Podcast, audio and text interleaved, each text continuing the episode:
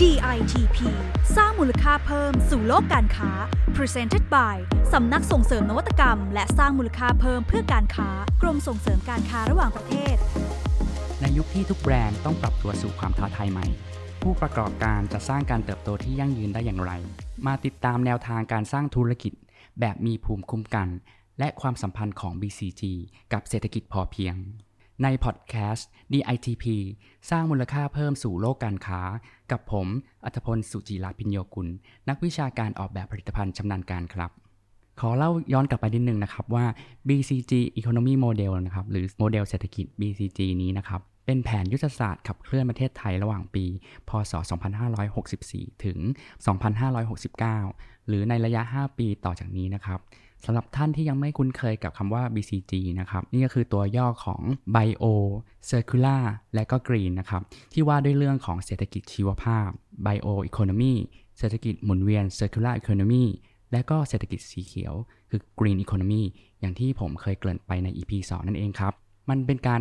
คิดภาพใหญ่ของวงจรการผลิต และก็การค้าใหม่ทั้งหมดนะครับ เพื่อที่จะสร้างความยั่งยืนและก็ชีวิตที่ดี ว่าให้กับคนไทยนะครับ ทั้งในมุมของเศรษฐกิจสังคมและสิ่งแวดล้อมด้วยครับซึ่งในวันนี้นะครับผมได้รับเกียรติจากคุณวิรดาศิริพงศ์นะครับหรือคุณแนนนะครับนักออกแบบและผู้ก่อตั้งแบรนด์ Carpenter ที่จะมาร่วมพูดคุยกับเราในวันนี้นะครับแบรนด์ของเธอนะครับเป็นสินค้าไลฟ์สไตล์จากจังหวัดเชียงใหม่ จุดเด่นของแบรนด์นี้นะครับก็คือสินค้าทั้งหมดผลิตจากเศษไม้เหลือใช้ในโรงงานของคุณพ่อนั่นเองครับ มันมีความน่าสนใจยังไง เกี่ยวโยงยังไงกับ BCG นะครับ ตอนนี้เราอยู่กับคุณแนนวิรดาแล้วนะครับ สวัสดีค่ะ อันดับแรกเลยนะครับ อยากให้คุณวิรดานะครับ เล่าถึงแบ็กกราวน์ของตัวเองนะครับ แล้วก็ที่มาของแบรนด์ Carpenter ยินดีค่ะ จุดเริ่มต้นของเรามาจากโรงงานไม้เล็กๆ นอกตัวเมืองเชียงใหม่นะคะ ที่ทำวงกบประตูหน้าต่าง ซึ่งเป็นธุรกิจของครอบครัวมากว่า 25 ปีครัค่ะบพี่ผมบอล ตอนนั้นแนนเรียนสถาปัตย์อยู่ปี 3 ค่ะ ก็ไปช่วยคุณพ่อปิดโรงงานค่ะ ก็เจอเศษไม้ผสมอยู่ในกองขี้เลื่อยเนี่ยค่ะครับแนนก็ผมถามว่าเดี๋ยวเอาไปทำอะไรต่อ คุณพ่อครับบอกว่าเดี๋ยวจะมีคนมารับซื้อค่ะ กระสอบละ 5 บาท เอาไปเป็นฟืนในงานเกษตรกรรม ด้วยความงกค่ะ ก็เลยรู้สึกว่ามันน่าจะเพิ่มมูลค่าได้มากกว่านี้ เพราะว่าทุกเศษเนี่ยมีทั้ง texture ทั้งสีสัน แล้วก็ลวดลายที่เฉพาะตัวแล้วก็สวยงาม แถมยังเป็นเศษเกรด A ด้วยนะคะ เศษเกรด A ที่ว่าก็คือก่อนที่เขาจะกลายเป็นเศษไม้เนี่ยค่ะ เขาคือไม้แปรรูปที่ผ่านการอบไล่ความชื้น 99%ค่ะ แล้วถึงจะเอาไปทำประตูหน้าต่าง แล้วก็กลายเป็นเศษที่เหลือจากกระบวนการผลิต ฉะนั้นมันไม่ใช่เศษธรรมดาค่ะ เราจะปล่อยให้เขาเป็นฟืนไปไม่ได้ค่ะนั้นก็เลยเอามาตั้งเป็นแบรนด์ Carpenter ตอนนั้นตั้งเป็นแฟนเพจใน Facebook นะคะ ก็ไม่ได้คิดจริงจังเลยกะทำคำๆเลยว่าถ้ามันเจ๊งนะคะ เราก็แอบปิดเพจไปเงียบๆ ไม่มีใครรู้ค่ะ ปรากฏว่าเราเปิดตัวผลิตภัณฑ์แรกนะคะ ก็คือครับสเกลไม้สำหรับสถาปนิกค่ะ มันเป็นอุปกรณ์ที่ใช้สำหรับวัดแบบแล้วก็เขียนแบบค่ะ ก็คือไม้สามเหลี่ยมเนี่ยแหละค่ะ แต่ว่าทำจากไม้ เพราะว่าตอนนั้นในท้องตลาดเนี่ยหรือที่เราเคยใช้มันเป็นพลาสติกครับค่ะแนนก็โพสต์ลงไปในเพจค่ะ ปรากฏว่า แค่คืนนั้นคืนเดียว โพสต์ตอนตีหนึ่งครึ่งนะคะแนนมีออเดอร์ 100 อันค่ะ คืนเดียวแค่นั้นเอง 100 อัน ใช่คือไม่ใช่จากคนเดียวแล้วสั่งเป็นโวลูมด้วยนะคะ แต่ว่ามาจากคนละอัน 2 อัน เกิดการแชร์ถึง 200 แชร์ แล้วก็ครับผมสงสัยว่าเอ๊ะสถาปนิกพวกนี้ไม่หลับไม่นอนกันเลยนะคะ วันนั้นนะคะในคืนนั้นแนนผันตัวเองกลายเป็นแม่ค้าออนไลน์ แล้วไอเดียในการสร้างมูลค่าเพิ่มให้กับแบรนด์นะครับ คุณแนนมีแนวคิดยังไงบ้างทำไมถึงมาบรรจบที่เรื่องของความพอดีและความพอเพียงนะครับ มันมาเริ่มตอนไหนครับคุณแนน ถ้าถามว่าเริ่มตอนไหนก็คือ สมัครเข้าโครงการพอแล้วดีสู่สากลของ DITP เนี่ยค่ะ รุ่นแรกเลยค่ะ เมื่อปีที่แล้วเดือนกันยายนนะคะและช่วงที่แนนสมัคร พอแล้วดีสู่สากลเนี่ยนะคะ เป็นช่วงที่วิกฤตโควิดระลอกแรกเนี่ย กำลังเกิดขึ้นเลยค่ะ เราเพิ่งจะคลายล็อกดาวน์ไปหมาดๆ แต่ก็ยังไม่หมดไป ห้างสรรพสินค้าที่เราฝากขายก็ต้องถูกปิดใช่แล้วก็จะเหลือช่องทางเดียวคือออนไลน์ เราก็ใช้วิธีอะไรคะ เซลล์ค่ะ เอาของมาลดราคาถามว่าอยู่ได้ไหมได้ เพราะเราต้องการ cash flow มาหมุนเวียน ครับผม ก็ถือว่าไม่กระทบมากพออยู่ได้ แต่วิกฤตมันยังไม่จบแบบเนี้ย เราคิดว่าเอ้ยสักพักเราไม่น่าจะรอด เราก็เลยอยากจะเรียนรู้ว่าปรัชญาเศรษฐกิจพอเพียงจะช่วยเราได้ยังไง อีกคำถามหนึ่งค่ะ มั่นใจแล้วก็พูดได้เต็มปากเลยว่าตัวเองเป็นคนรักโลก เพราะว่าไม่ใช่ครับผมตามเทรนด์หรือกระแสในช่วงนี้ด้วยนะคะ แต่ว่าแนนน่ะสนใจเรื่องนี้ตั้งแต่ global warming เมื่อ 15 ปีก่อนที่เริ่มมีแล้วล่ะค่ะ แล้วก็นำมาทำเป็น thesis วิทยานิพนธ์ด้วยที่ให้คนแบบต่อเนื่องกันมาเลยใช่นะคตรับระหตระหนักเรื่องป่าไม้ แต่ตอนนั้นเนี่ยยังไม่คิดเลยนะคะ ว่าจะมี Carpenter ด้วยความบังเอิญมาก แต่ว่ามันเกิดความย้อนแย้งพอเราทำ Carpenter ค่ะครับผมคือแนนเล่า story เหมือนที่เล่าให้ คุณผู้ฟังฟังตอนต้นคลิปแล้วเนี่ยนะคะ แบบเนี้ยเล่าแบบเนี้ยมา 8 ปีแล้ว ทุกคนก็ชื่นชมค่ะอ๋อสร้างมูลค่าเพิ่มให้เศษไม้ต่อยอดครอบครัวครับ แต่มันเกิดคำถามกับตัวเองว่า แล้วครอบครัวตัวเองเนี่ย ก็ discredit สิ เพราะว่าตัดไม้มาทำประตูหน้าต่างครับถ้าจะรักโลกจริง ๆ ครอบครัวก็ไม่ต้องทำธุรกิจนี้ พอเราตั้งคำถามขึ้นมาแล้วก็คือ ถ้าไม่มีธุรกิจที่บ้าน ก็ไม่มีเศษ ก็ไม่มี Carpenter แนนก็ เข้าพอแล้วดีสู่สากลนะคะ ก็ได้พบกับ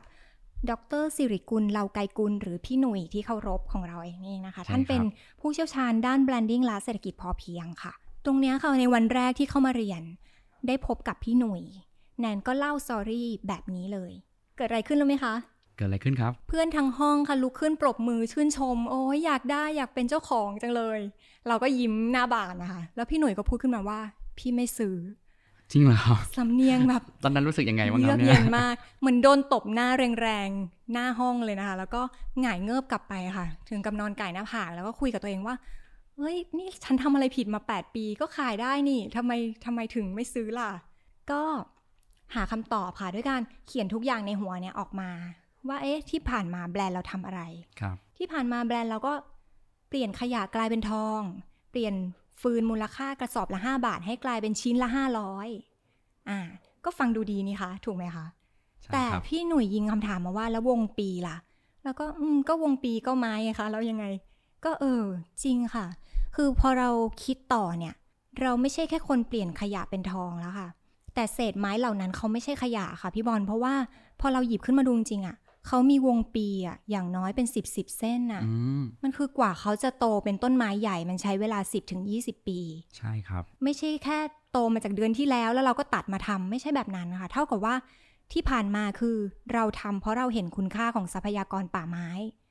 อืมอืมเห็นคุณค่าว่ากว่าเขาจะโตขึ้นมาได้มันใช้เวลาเป็น10ปี เราก็เลยใช้ทุกอนูของเขาที่ตัดมาแล้วให้คุ้มค่า แล้วถามว่าเอ๊ะ งั้นก็ไม่ต้องไปตัดสีเหมือนที่ย้อนแย้งทีแรกถูกไหมคะใช่เลยเอคอรับไม่ต้องตัดมาทำประตูหน้าต่างสิไม่ดีกว่าเราถ้าคุณเห็นคุณค่าจริง ๆ พี่หนุ่ยก็บอกว่าถ้าคนที่อีโคจัดๆเนี่ยเขาก็ไม่ซื้อหรอกนะงานไม้น่ะอ้าวโดนอีกค่ะโดนอีกแล้วโดนตบหน้าอีกครั้งหนึ่งเราก็หาคำตอบด้วยการไปศึกษาว่าโอเค ถ้าเราถ้าวงปีมันคือทรัพยากรธรรมชาติ แล้วทฤษฎีเกี่ยวกับการพัฒนาป่าไม้มีอะไรบ้าง ก็ไปเจอทฤษฎีของทฤษฎีอะไรครับ ในหลวงรัชกาลที่ 9 ค่ะ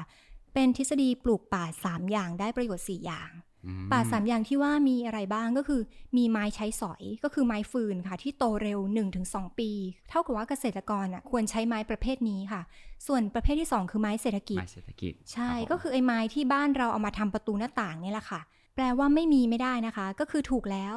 มันเป็นการขับเคลื่อนเศรษฐกิจของประเทศโอ้โหไม่ใช่ว่า พอเพียงคือไม่กินไม่ใช้ไม่ทำอะไร แต่พอครับเพียงคือการรู้จักหมุนเวียน แล้วก็ให้มันอยู่อย่างครับพอดีสมดุล และไม้สุดท้ายคือไม้บริโภคไม้นะบคะริโภคใช่รับค่ะผมก็คือแล้วประโยชน์ที่ 4 อย่างที่ได้ก็คือ ได้ในเรื่องของระบบนิเวศ ทีนี้พอเราทราบทฤษฎีของท่านแล้วนะคะ เราก็ตอบคำถามที่เราคาใจได้เลยทันทีอะค่ะว่าอ๋อเราใช้ไม้เศรษฐกิจเราเห็นคุณค่า ของทรัพยากรเราไม่ใช่แค่เพิ่มมูลค่า แต่เรากำลังสร้างคุณค่า มันคือ beyond zero waste ค่ะ แต่มันคืออืม value creation ไม่น่าเชื่อเลยนะครับว่าจากความชอบของเรานะครับ พร้อมกับการลงมือทำนะครับ แล้วก็เรียนรู้จากจริงจังทำให้คุณแนนนะครับต่อยอดในการทำแบรนด์ของตัวเองนะครับ แล้วผมอยากจะรู้ครับว่าเกี่ยวข้องกับเศรษฐกิจพอเพียงยังไงครับ ค่ะก็คือเศรษฐกิจพอเพียงเนี่ยเพิ่งทราบตอนมาเรียนเลยนะว่า มันคือ 3 ห่วง 2 เงื่อนไขค่ะ ห่วงแรกเนี่ย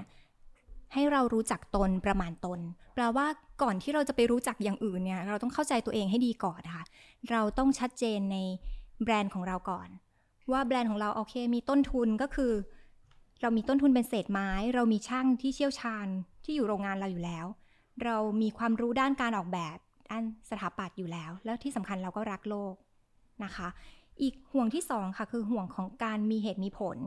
ในคลาสนี้พี่ๆกูรูนะคะเทรนเนอร์ทั้งหลายเนี่ยสอนผ่าน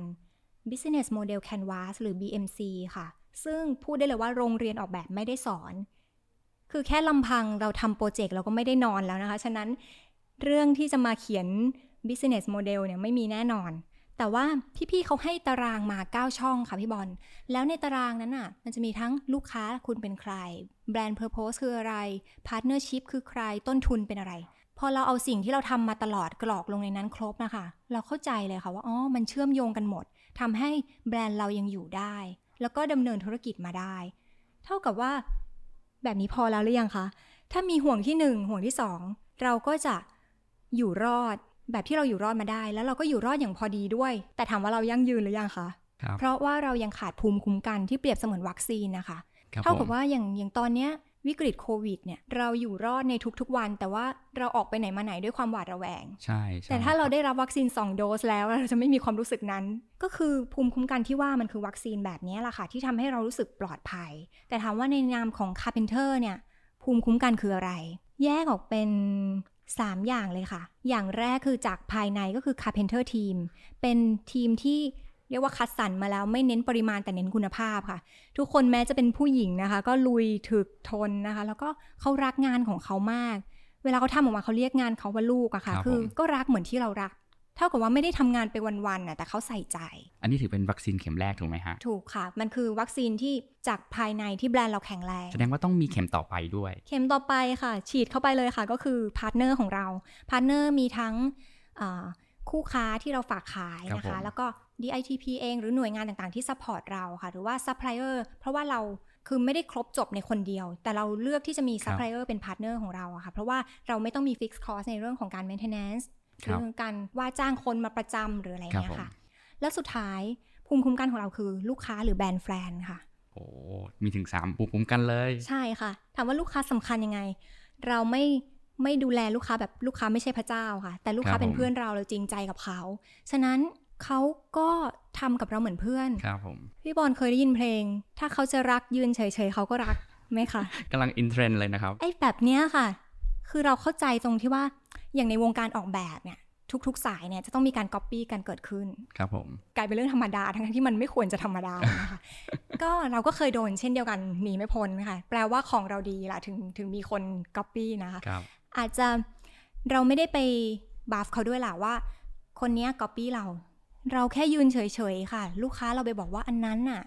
ของปลอมโอ้โหสเกลไม้ของแท้ต้อง Carpenter โอ้เป็นแบบเนี้ยสองครั้งแล้วค่ะแล้วคือ มันคือเข้าใจว่าสิ่งที่พี่หนุ่ยพูดเลยค่ะว่า อย่าเป็นแบรนด์ที่ยิ่งใหญ่ที่มีแต่คนอยากล้ม แต่ให้เป็นแบรนด์เล็ก ๆ ที่สำคัญกับชุมชน และมีแต่คนอยากลุกขึ้นปกป้อง สุดยอดเลยนะครับนี่ผมอยากรู้เพิ่มเติมนะครับว่า 3 ห่วงนะครับ แต่ยังขาดอีก 2 เงื่อนไขนะครับ เรื่องความรู้และคุณธรรม คุณแนนใช้ 2 เงื่อนไขเนี้ยมาดำเนินธุรกิจต่อยังไงครับ ก็คือ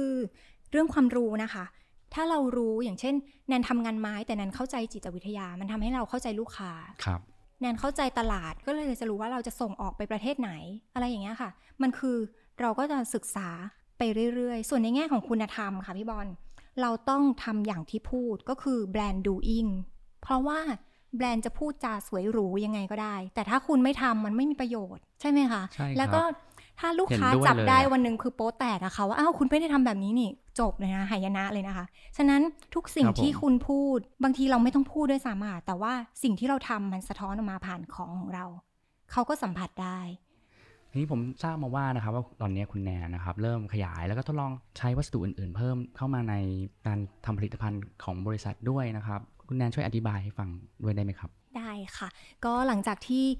พอ concept ของเราชัดเจนนะคะ มันก็เกิดกิจกรรมขึ้นล่าสุดนี้เลยนะคะ คือปลูกป่าในใจคนค่ะ แนนให้ลูกค้ามีส่วนร่วมก็คือ เขาจะสะสมแต้มจากยอดซื้อของเขานะคะ แล้วเปลี่ยนไปเป็นการสะสมต้นกล้าค่ะ คือเราจะไปปลูกให้เขาค่ะพี่บอลมันคือการปลูกจิตสำนึกในใจคน เรียกได้ว่าปลูกป่าในใจคนด้วยค่ะ เขาแค่ shop ไปใช้เราช่วยปลูกให้ เชื่อไหมคะว่า 8 ปีครึ่งที่ผ่านมา เราลดการตัดไม้ยืนต้นไปแล้วกว่า 100 ต้นค่ะอืมแล้วเรายังไม่จบแค่เวส t ูดนะคะ ตอนนี้ครับผมพัฒนาต่อยอดไปเป็น waste อื่นๆ ด้วยก็คือ พอ lifestyle product เนี่ยมันต้องมีแมทเทอเรียลอื่นมาผสมนะคะ ทั้งเหล็กทั้งไม้ทั้งหนัง แล้วก็ใช้ผ้าใยสับประรดด้วยค่ะ เพราะเขาเป็นฟู้ดเวสนอกจากนี้ยังมีเวสจากอุตสาหกรรมสิ่งทอนะคะ มันเลยเกิดเป็นวงจรที่ขับเคลื่อนเศรษฐกิจ SME ไปด้วยกันค่ะ ในภาพรวม เรียกว่าตรงกับ BCG Economy พอดีค่ะ โอ้โห ผมขอสรุปสั้นๆเลยนะครับว่าสามห่วงรู้จักตนเองประมาณตนมีเหตุผลภูมิคุ้มกัน แล้วก็สองเงื่อนไข ความรู้และคุณธรรมมาต่อยอดในการทำธุรกิจของคุณแนน ผมก็ต้องขอขอบคุณคุณวิรดามาก ๆ เช่นกันนะครับ ที่มาร่วมแบ่งปันเรื่องราวดีๆ กับเรานะครับ นอกจากนี้นะครับ ผมก็เชื่อว่าผู้ประกอบการนะครับ ที่ได้รับฟังอยู่นะครับ จะได้รับแรงบันดาลใจใหม่ ๆ นะครับสำหรับวันนี้นะครับ EP นี้ก็หมดลงแล้วนะครับ แล้วพบกันใหม่กับประเด็นที่น่าสนใจในเรื่องงานออกแบบ นวัตกรรม และธุรกิจใน EP หน้าสำหรับวันนี้นะครับ ผมอัตพลสุจิรักษ์พิโยกุล และแขกรับเชิญ คุณวิรดาสิริพงศ์ต้องลาไปก่อนนะครับ สวัสดีครับ สวัสดีค่ะ